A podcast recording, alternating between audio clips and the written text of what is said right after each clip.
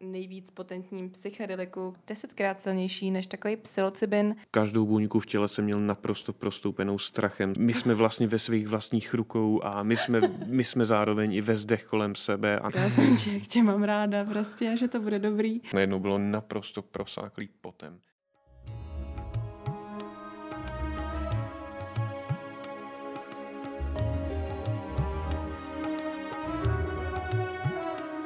Ještě než začneme, máme tady pro vás malé upozornění. V žádném případě nepodporujeme užívání jakýchkoliv psychoaktivních látek. Tento podcast slouží k předání relevantních informací, pobavení a minimalizování rizik spojených s drogami. Konzumace těchto látek je výhradně na vaše vlastní nebezpečí a neneseme za ní žádnou zodpovědnost.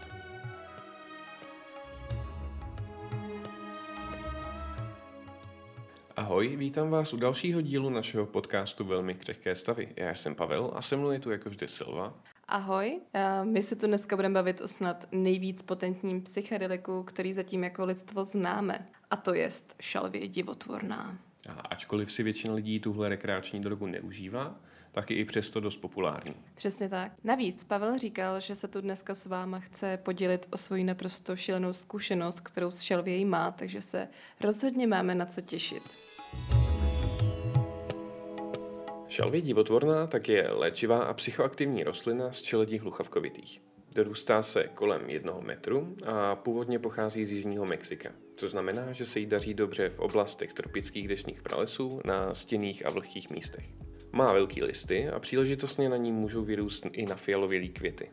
Po staletí byly halucinogenní rostliny využívané primárně k léčebným a náboženským účelům. Dodnes se v určitých kulturách využívají k ceremoním, při kterých jde o spojení se s bohy či jinýma duchovníma bytostma. V posledních několika desetiletích se ale z těch posvátných rostlin staly rekreační drogy a šalvej rozhodně není výjimkou co se samozřejmě potom nelíbí nativním kmenům, který šalvy nazývají jako lístky Pany Marie a jakýkoliv jiný využívání kromě rituálního pro ně není přípustný. Přesně jak říkáš, no, už víc než tisíc let se pěstuje v oblasti Sierra Mazateca ve státě Oaxaca v Mexiku a Mazatéci, což jsou domorodí obyvatelé Sierra Mazateca, ji využívají primárně k duchovním rituálům, podobně jako třeba kaktus peotl nebo psilocybinové houbičky, což jsou taky psychedelika. Taky šalvě využívají například eh, k léčbě artritidy, zánětů, trávicích potíží nebo bolestem hlavy.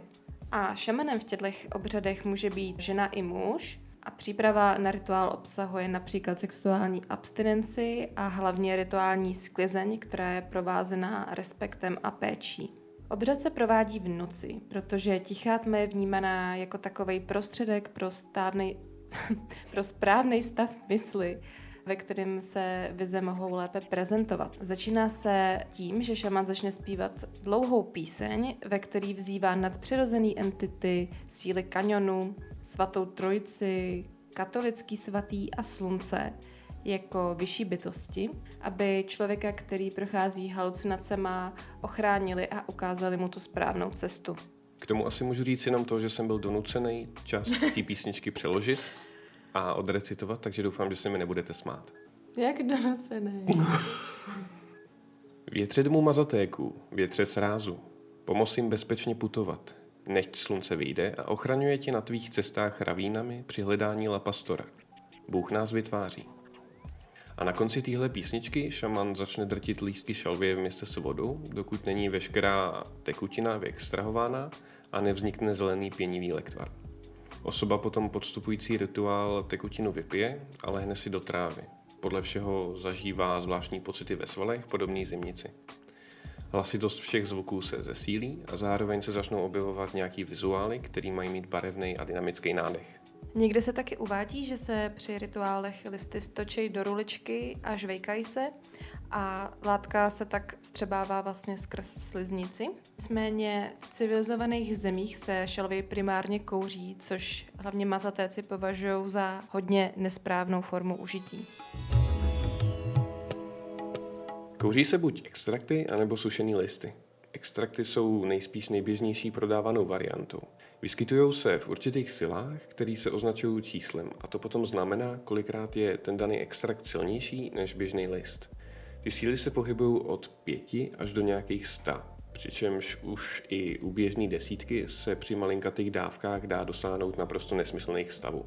Ideální způsob kouření je přes bong nebo něco tomu podobného, protože horký kouř ze šalvy není ani trochu příjemný a pro dosažení požadovaného stavu se doporučuje udržet kouř v plicích zhruba 20-30 vteřin a to je pochopitelně jednodušší, pokud máte ten kouř trochu ochlazený vodou.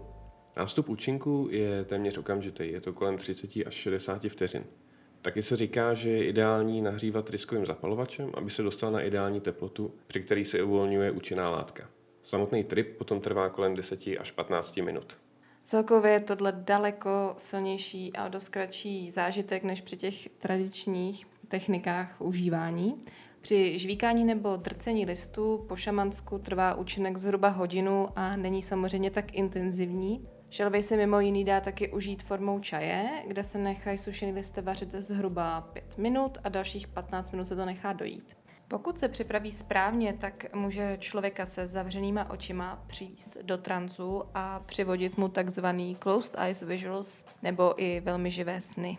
Co se týká nějakých podrobnějších informací k tomuhle, tak vám určitě zase uděláme nějaký postík na Instagram a Facebook, tak nás tam nezapomeňte sledovat.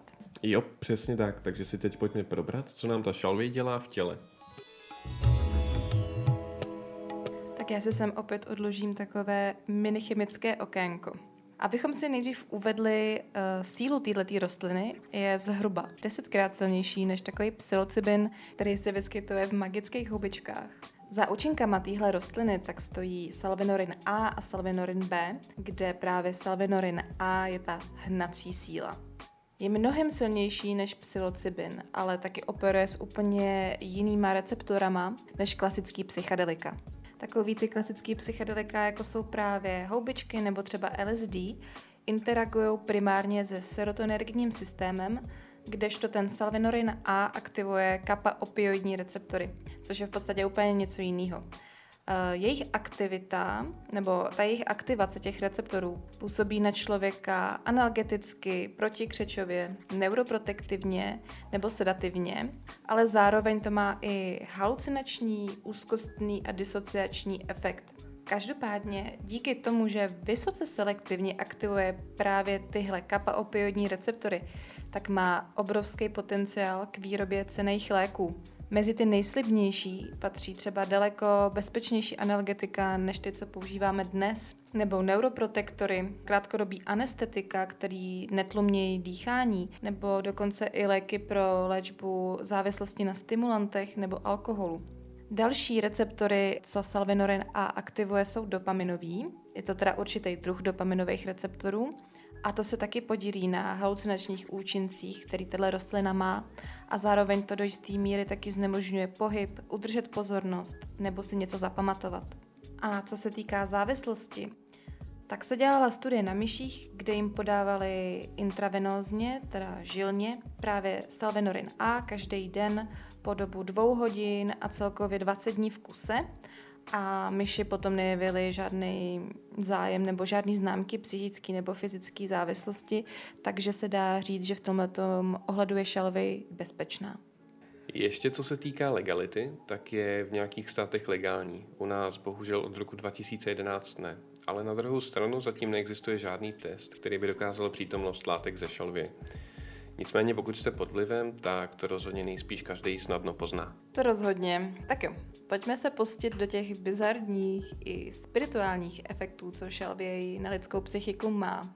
Většina lidí, jak už jsme si říkali, tak mají s šalvějí spíš nepříjemné zkušenosti, je docela běžný, že má člověk pocit, že umírá, padá, topí se, nebo mu připadá, že se proměnil třeba v postel a nemůže se hýbat. Většina lidí taky reportuje, že je to opravdu naprostý mindfuck a nevidí vlastně té konzumaci žádnou přidanou hodnotu, jako třeba u jiných psychedelik. No, ty máš s taky docela horodovou zkušenost, u který jsem teda navíc byla, takže to můžu potvrdit. Mm-hmm. Tu si ale necháme nakonec a teď se mrkneme na to, že šalvej může mít naopak i pozitivní a spirituální nádech, pokud je zrovna správná konstelace hvězd. A to si ukážeme na našem příběhu kolegy psychonauta Lumíra. Který ho neznáme. Cítil jsem se jako zkušený psychonaut. Nespočetněkrát jsem četl, jak důležité je si drogu dávat v kontrolovaném prostředí, tak jsem to nikdy nepodcenil. Ale tentokrát jsem to chtěl zkusit za trochu jiných okolností. Pořád ale v dobrém setu a settingu se siterem. S kamarádkou jsme se jednou v noci vydali do parku k přístavišti. Rozložili deku a vyndali CD přehravač, na kterém jsem si během tripu chtěl pustit nějaké ze svých oblíbených skladeb. Když jsem si lehal, rozlížel jsem se po okolí. Nebe bylo bez mráčku. Park byl liduprázdný, zvuk přírody příjemně dotvářel atmosféru a navíc bylo úžasně klidné teplo. Bylo to naprosto perfektní pro venkovní šalvějový trip. Natěšený jsem si zapl hudbu a začal plnit bong dvacítkovým extraktem na zhruba dva potahy. Dal jsem si první a držel, jak nejdéle to šlo. Během výdechu jsem se podíval na kamarádku, která se na mě klidně usmívala. Bavil jsem se pocitem, že vypadala jako nějaká spirituální průvodkyně sedící vedle mě, aby mě provedla mým úkolem k osvícení. Cítil jsem se naprosto sebevědomně a stoprocentně připraven. Dal jsem si druhý hit a držel ho ještě déle než první. Vydechující jsem zahlédl kometu proletající přímo nad hlavou kamarádky. Stihl jsem jen vykřiknout kometa, kometa. A pak vše kolem mě zmizelo a nahradil to hustý prales plný nádherných rostlin. Když jsem se vynadíval, zahlédl jsem cestu vedoucí z lesa. Vykročil jsem na ní a po vystoupání do prudkého kopce se mi naskytl ten nejkrásnější pohled. Spousta ceremoniálně oblečených lidí tančila do rytmu bubnu u cesty vedoucí k něčemu, co by se dalo nazvat prastarým zikuratem. Usmívali se na mě a kinuli, ať se k ním přidám. Když jsem scházel dolů, dostal jsem pocit, že tahle oslava je uspořádána konkrétně na můj příchod. Něco ohledně těch lidí a krajiny mi přišlo zvláštně známé, jako kdybych jen obyčejně nepřicházel, ale spíš se navracel. Když jsem došel k ním, dvě ženy stojící na kraji se na mě vřele usmály a řekly. Vítej zpět. Vypadaly pobavené mým zmateným výrazem. Potom mi na hlavu dali věnec z květin, obestoupili mě a čekali, až je povedu k pyramidě. Během cesty jsem si prohlížel, kolik tváří jsem jen mohl. Všichni vypadali neskutečně šťastní, jako kdyby to byli nejšťastnější lidé na světě. Když jsem se dostal ke schodům pyramidy, tak hudba i tanec nečekaně přestaly. Velikaně jsem se na ně otočil. Pořád se usmívali, ale vypadali, jako kdyby ode mě něco očekávali. Jako kdyby chtěli, abych se vydal po schodech nahoru do pyramidy. Vzhledem k tomu, že jsem neviděl jinou možnost, vyšel jsem schody a vešel dovnitř. Přivítala mě dlouhá a tmavá chodba, ale na jejím konci jsem viděl třepotání světel pochodní. Postupně se chodba otevírala do něčeho, co vypadalo jako ceremoniální místnost. Než jsem se rozhodl jít dál, proskoumal jsem okolí. Na opačné straně místnosti se nacházel obří obraz vytesaný do kamenné zdi. Před obrazem se nacházel postarší pár. Poté, co jsem se přestal rozlížet, skončil můj pohled na dvou osobách stojící přede mnou. Bylo na nich něco zvláštního, prastarého, jako kdyby to byly bohové nebo duše tisíckrát reinkarnované a znalé tajemství vesmíru. Zatímco jsem si je prohlížel, tak muž přistoupil a položil mi ruku na rameno. Než jsem stihl navázat oční kontakt, tak zavřel oči a sklonil hlavu. Když se znovu otevřel a pohledl do mých, cítil jsem, jak se mi dívá až do duše. Po chvíli se usmál, zmáčkl mi rameno a vydal se do druhé temné chodby. Následně ke mně přistoupila žena a s přívětivým úsměvem řekla. Takže jsi se konečně vrátil. Čekali jsme na tebe. Tohle je všechno pro mě? Zeptal jsem se, když jsem konečně dokázal promluvit. Ona jen pokývla, pobavená mým zmatením. Ale proč? Vyzvídal jsem dál. Potřásla hlavou a dál se pobaveně usmívala. Pokynula k obrazu na konci místnosti. Pocítil jsem, že už bych se neměl ptát a vydal jsem se detailněji proskoumat obraz. Z toho, co jsem viděl, tak vyobrazoval nějaký druh obřadu. V dvojřadu tam seděli lidé se skloněnými hlavami, vypadající jako při modlitbě. Zalapal jsem po dechu, když jsem poznal jednu z žen. Byla to moje siterka. I když to naprosto nedávalo smysl, tak to v tu chvíli dávalo strašný smysl. Na krátký moment jsem si uvědomoval svět, do kterého jsem přicestoval, i ten, ze kterého jsem přišel. Přemýšlející o obou světech jsem si všiml, že mi žena dala najevo pohybem, abych přistoupil. Když jsem se k ní dostal, lásky plně mě objala. To obětí bylo bezeslovné rozloučení, ale věděl jsem, že dočasné, protože oba jsme plánovali se znovu setkat. Když jsme s objímáním přestali, propadla se se mnou podlaha. Na moment všechno zčernalo. Poté jsem pocítil, jak stoupám a měním se v jeden z pilířů, které toto místo držely pohromadě. Na chvilku jsem byl tím pilířem, což bylo sice bizární, ale zvláštně uklidňující. Když jsem se začal probouzet z tripu, viděl jsem svoje tělo někde na zemi, zatímco jsem se nacházel jako pilíř někde v nebesích. Eventuálně tohle odeznělo a já se opět ocitl v přístavu. Po stoprocentním vystřízlivění jsem se cítil neskutečně nadšeně a uklidněně. Tak moc, že jsem to v sobě vůbec nedokázal udržet. Tak jsem se radostí rozbrečel. Kamarádka naštěstí nemluvila. Dávala mi čas na to, abych dokázal zpracovat, co jsem právě prožil. Chvíli jsem tam jenom ležel, skládající ten zážitek dohromady. Po chvíli jsem přišel s několika uvědoměními. Za prvé jsem si vzpomněl, že během svého prvního šalviového tripu jsem měl pocit, že mě provází nějaká entita. Na konci mi řekla. Brzy se vrať. Uvědomil jsem si, že to byla ta samá žena, která na mě v tomhle tripu čekala. Za druhé, jsem i během toho prvního tripu cestoval časem a prolétl pyramidou. Myslím si, že to byla ta samá, kterou jsem viděl i teď. Po dostatečně dlouhé době, když už jsem cítil, že jsem vše pospojoval, jsem povyprávěl svůj příběh kamarádce. Celé jí to přišlo stejně neskutečné jako mě. A nejvíc překvapená byla z toho, že jsem viděl i ji.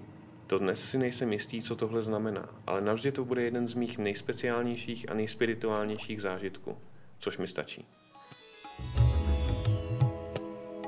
Tak, uh, u psychedelických látek je strašně moc důležitý mít správný set a setting.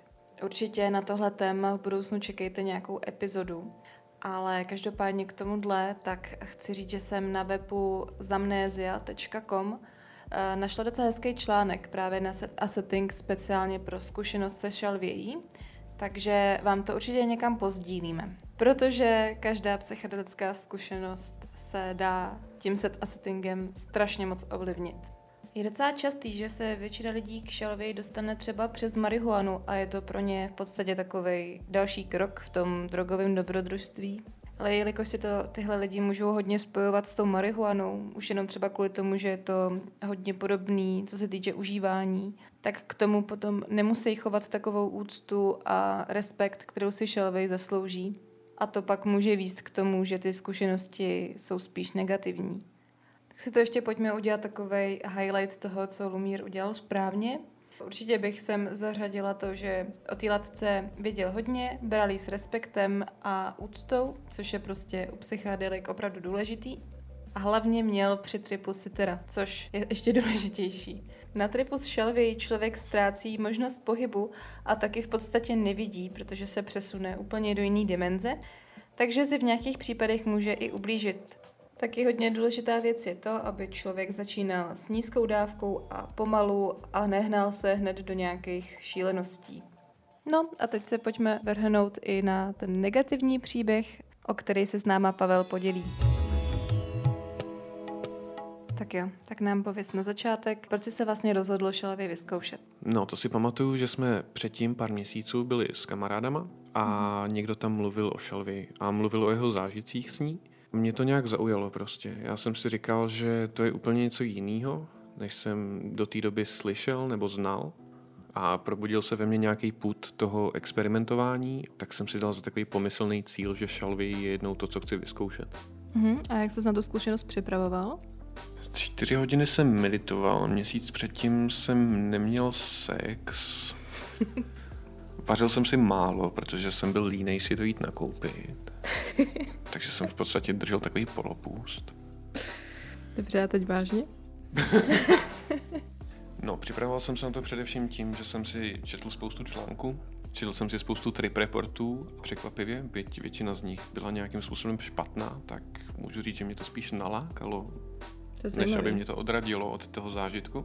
Krom toho, tak jsem samozřejmě si četl o tom, jak ji připravit, o tom, jak ji kouřit, mm-hmm. o mhm. tom, co všechno potřebuju. Samozřejmě jsem si doma připravil co nejlepší podmínky, abych se cítil co nejlíp, takže jsem si udělal krásný přítmí, otevřel jsem si okna, aby mi tam větral vzduch. Co nejvíc jsem se vyklidnil Jasně. a víceméně jsem se spíš snažil naladit na to, abych se cítil dobře předtím, než si to dám a měl co nejklidnější mysl. A kolik jsi z toho dával? No, vím, že jsem měl desítkový extrakt, myslím, že to byla nějaká zlatá střední cesta, gramážově mm-hmm. a dával jsem si na dvakrát. To už, když zmíním, tak to je první věc, kterou vím teď, že jsem udělal fakt špatně. Vymstilo se mi to relativně dost. A k tomu se dostaneme ještě. Byli jsme tam teda vlastně spolu, že jo? Já jsem tě měla sytit, seděla jsem u tebe a starala se o tebe hezky, viď? Mm-hmm. Jaký bylo teda to první kolo s šalví?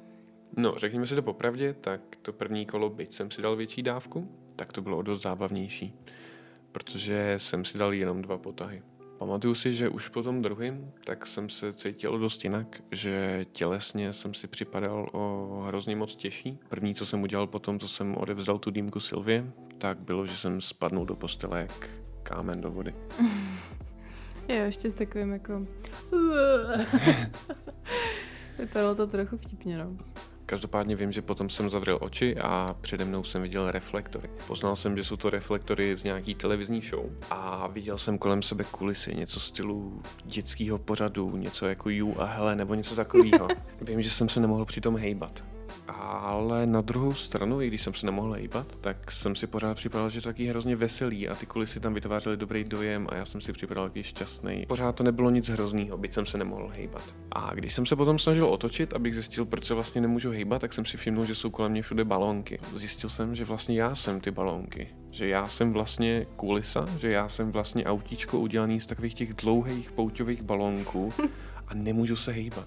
A jenom jsem tam stál a cítil jsem, jak jsem to autíčko z balónku a koukal jsem se na ty reflektory a užíval jsem si ten pocit. Jaký to byl pro boha pocit? Byl to skvělý pocit, protože jsem byl na jevišti a svítily na mě reflektory. A užíval jsem si to.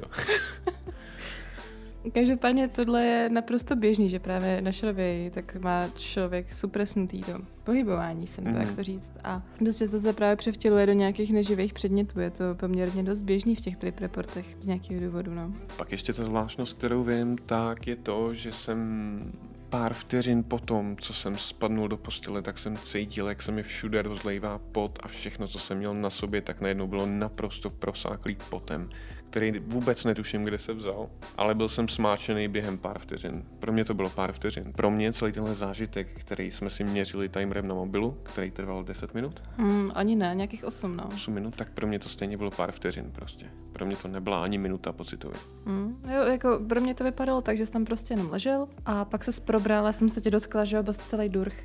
A mě zajímá ještě, Cítil ses fakt jako to, jako to autíčko na, na tom jevišti, nebo prostě si furt věděl, že jsi jako člověk a že jsi zdal nějakou drogu?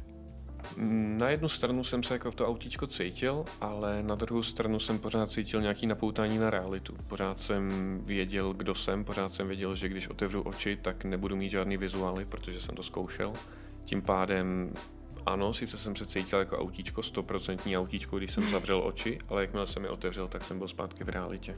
Jasně, takže vlastně by si to charakterizoval se jako, že jsi nedal dost, nebo... Mm-hmm, přesně tak a to byl v podstatě ten důvod, proč jsem se potom rozhodnul ještě pro tu druhou dávku. Jo. A jaký, jako, jaký je pocit být autíčko? Protože já nevím, já si to dokážu představit. Nevím, jaký je to se cítit prostě jako neživý předmět to bylo tak strašně uvolňující, nic se mě netýkalo, nic jsem nemusel hrotit, jenom jsem byl autíčko a koukal jsem. tak jo, pojďme se vrhnout teda na to další kolo. Ty jsi rozhodl dát ještě a víc to pušnout. Ano, rozhodl jsem si dát ještě a soustředit se na to, abych si udržel ty potahy v sobě dlouho a především to, abych si dal i ten třetí potah, protože jsem cítil, že to je přesně to, co jsem v tu chvíli předtím potřeboval. Jako by na ten breakthrough? Přesně tak. A chtěl jsi prostě ten breakthrough chtěl to... jsem ten breakthrough, chtěl jsem ten pořádný šalvěvý zážitek. Kde tě jako to zbaví toho ega, nebo... Mm-hmm. Kde bych taky možná mohla zmínit to, že pokud si člověk dá nějaký množství šalvě, pro každého je to samozřejmě individuální, tak může dosáhnout takzvaného breakthrough, což znamená ztrátu svého ega. Dost často se na šalvě děje to, že se vlastně převtělíte do nějaký jiné osoby nebo právě do nějakého toho předmětu, ale opravdu to tak jako cítíte a zapomenete na to, že jste si třeba něco dávali nebo vám prostě unikají jakýkoliv koncepty toho být člověk. Tak jo. Druhý kolo bylo zhruba hodinu potom, co jsem si dával to první, protože jsem taky nějaký čas vstřebával, co se vůbec stalo a jaký to pro mě bylo. Jo, a taky se vytváří jaká tolerance, i když hrozně malinkatá, ale zhruba právě po té hodině až dvou by se měla dostat zase na nulu. A jak jsem říkal, že se budu soustředit na ty potahy, tak se mi to podařilo. Pokud si správně pamatuju, to musíš potvrdit ty. jo. A mám pocit, že už i při tom druhém, tak jsem začal cítit, lomeno vidět to, jak se mi v periferním vidění úplně kroutí svět a mění se všechno kolem mě. A věděl jsem, že když si dám ten poslední, tak se krásně zatáhne ta opona a konečně mě to pustí někam dál. Ten třetí, pokud si pamatuju, tak ten jsem sobě udržel asi pět vteřin a pak jsem prostě upadnul. Jo, jo, úplně totálně se jako rozpustil. Mhm. Samozřejmě v ten moment tak jsem byl úplně všude stejně spocený jak předtím. Mm-hmm. Vize byla naprosto rozložená na kousíčky. Asi nejjednodušší, že bych to dokázal přirovnat k tomu, jak vidím moucha.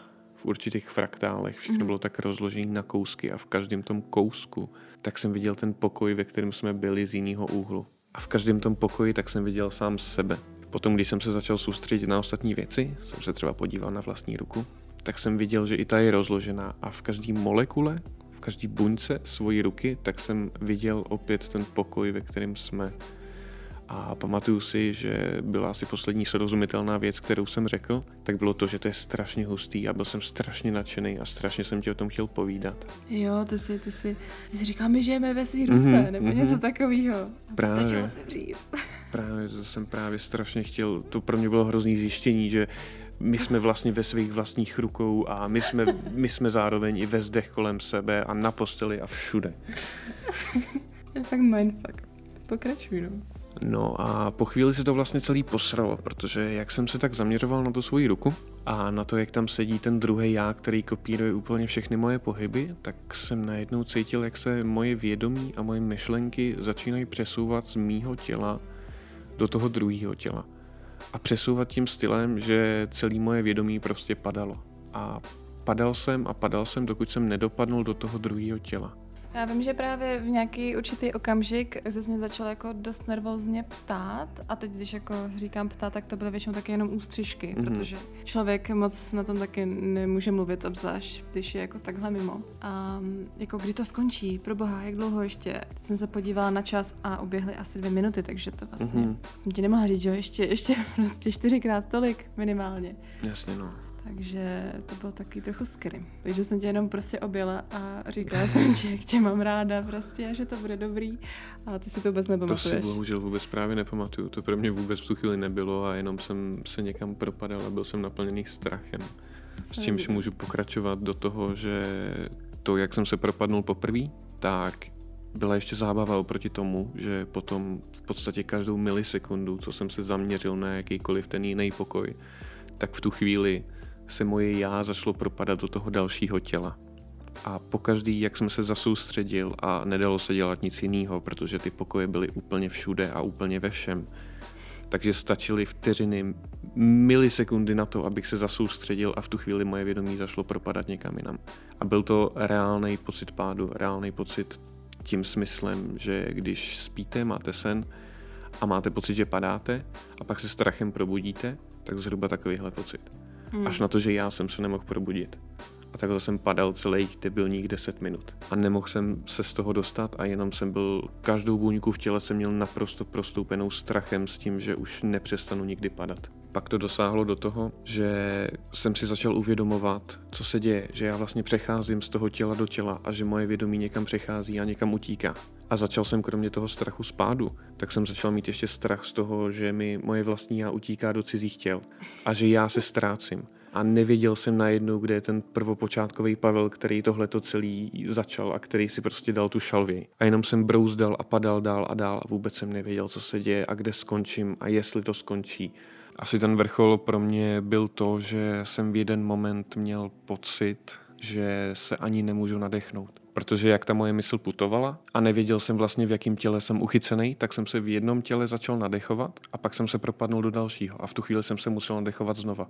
A byl to pro mě strašný cyklus toho, že jsem padal, snažil se nadechnout, padal, snažil se znova nadechnout a nemohl jsem se ani pořádně nadechnout, ještě proplněný tím strachem s předtím tak jsem nevěděl, co se děje a ztrácel jsem se víc a víc. Jo, to, to bylo docela děsivý, protože v tu chvíli tak já jsem tě že držela a ty jsi začal něco jako mumlat a vypadal mm-hmm. si fakt jako, že máš strach a že je to fakt hnusný, co se ti děje. Mm-hmm. A v tu chvíli si taky začal dělat takový právě, že jako si mm-hmm. se prostě nadechoval 150krát za sebou a na ono, tebe no. jako, ježiš, vydechni už. Mm-hmm. Já jsem se fakt snažil, hlavně jsem se snažil fakt nadechnout a pořád jsem měl pocit, že se nenadechuju no, a pořád jsem jenom se snažil někde ukotvit a zůstat tam. No. A kromě toho, tak samozřejmě i jakýkoliv pohyb byl naprosto nesmyslný, protože stejně jako to nadechování, tak ani hýbání rukama nebylo smysluplný v nějakém z těch těl, protože jedno tělo začalo, druhý tělo muselo začít znova a hmm. pořád jsem tak jako cukaněný, spíš pohyboval rukou, to si nepamatuju. Já jsem právě přemýšlela, že bychom zkusili změnu prostředí, protože to se doporučuje, že když má někdo mm-hmm. nějaký špatný zážitek na těch psychedelikách, tak prostě změnu prostředí můžete udělat strašně moc. Akorát jsem si zase říkala, že prostě s tebou nejde hnout, mm-hmm. že jo, protože tvé tělo bylo úplně jak takový, takový ty... Rosol, rosol nebo něco. Gumový Aha. panáčci prostě. Každopádně po tomhle všem, což pro mě zároveň pocitově bylo pár vteřin a zároveň to pro mě pocitově bylo pár desítek tisíc let naprosto nesmyslných mm, strachu naplněných let, tak to konečně zašlo přestávat a já jsem se konečně někde ukotvil a všechny ty miniaturní pokoje zmizely, být naprosto paranoidně, tak jsem se mohl konečně podívat na svou ruku a jenom jsem vyskočil z postele a začal jsem pobíhat po pokoji. Což je prostě pro tebe ještě takový dost, nevím, prostě to nejsi úplně ty, jako že by si pobíhal a hmm. vykřikoval, jo, že jsi prostě takový klidnej a jsem na to koukala úplně jak na zjevení. A prostě si pak pobíhal po pokoji a všechno jsme to vyprávěl, že já tam koukala s otevřenou pusou, Ježíši Kriste. A tak no. Takže pak nakonec to teda přešlo a povídali jsme si o tom ještě dlouho. Mm-hmm. No a tyhle ty nějaký pocity toho strachu a ty paranoje z toho, že se to zase někde objeví a já se kouknu do nějakého rohu nebo za dveře nebo něco a tam najednou objevím zase uh, roz, rozdělaný obraz do několika tisíc prostě dalších pokojů, tak ve mně zůstával třeba ještě den, dva a podstatě, když jsem pak chodil do práce, tak jsem pořád ještě nějakým způsobem paranoidně koukal kolem sebe, jestli se tam neobjeví něco dalšího zase. Hmm. Ale pak to naštěstí vymizelo. No. Tohle je vlastně jedno z největších rizik při užívání psychedelik, protože si můžete vyvolat právě persistentní posthalucinační syndrom a někdy při opravdu ošklivých tripech i posttraumatickou stresovou poruchu. Každopádně tenhle posthalucinační syndrom se charakterizuje právě flashbackama na tu psychedelickou zkušenost. Mění se vám celkově vnímání reality a můžete mít i klasické halucinace. Pokud máte pocit, že třeba něco podobného zažíváte, můžete se obrátit na Psion, což je psychedelická klinika, kde se právě těmihle problémy zabývají. A na tohleto téma určitě taky čekejte epizodu. Tak jo, tohle bylo docela intenzivní. Máš k tomu ještě něco, co bys si chtěla dodat nakonec? Jako určitě z toho plyne nějaký ponaučení. A to je asi to, že jsem se měl spokojit s jedním zážitkem a počkat do příště. Protože to na jednu stranu za to strašně stálo a na druhou za to strašně stát nemuselo. Vlastně jsem dostal od Čelvě to, co jsem od ní chtěl ale mohlo to skončit daleko hůř, přesně jak se říkala. Šalvěj rozhodně není látka, kterou bychom mohli brát na lehkou váhu. Je strašně důležitý dbát na správný set a setting, mít kolem sebe ty správný lidi a nehnat se zbytečně za vysokými dávkami. To by od nás k šalvěji bylo prozatím všechno. Pokud se vám náš podcast líbil, moc nás podpoříte tím, když ho budete například sdílet mezi své přátelé, nebo nás podpoříte na stránce herohero.co lomítko velmi krehké stavy. Tak jo, my se na vás budeme moc těšit u dalšího dílu. Ahoj. Ahoj.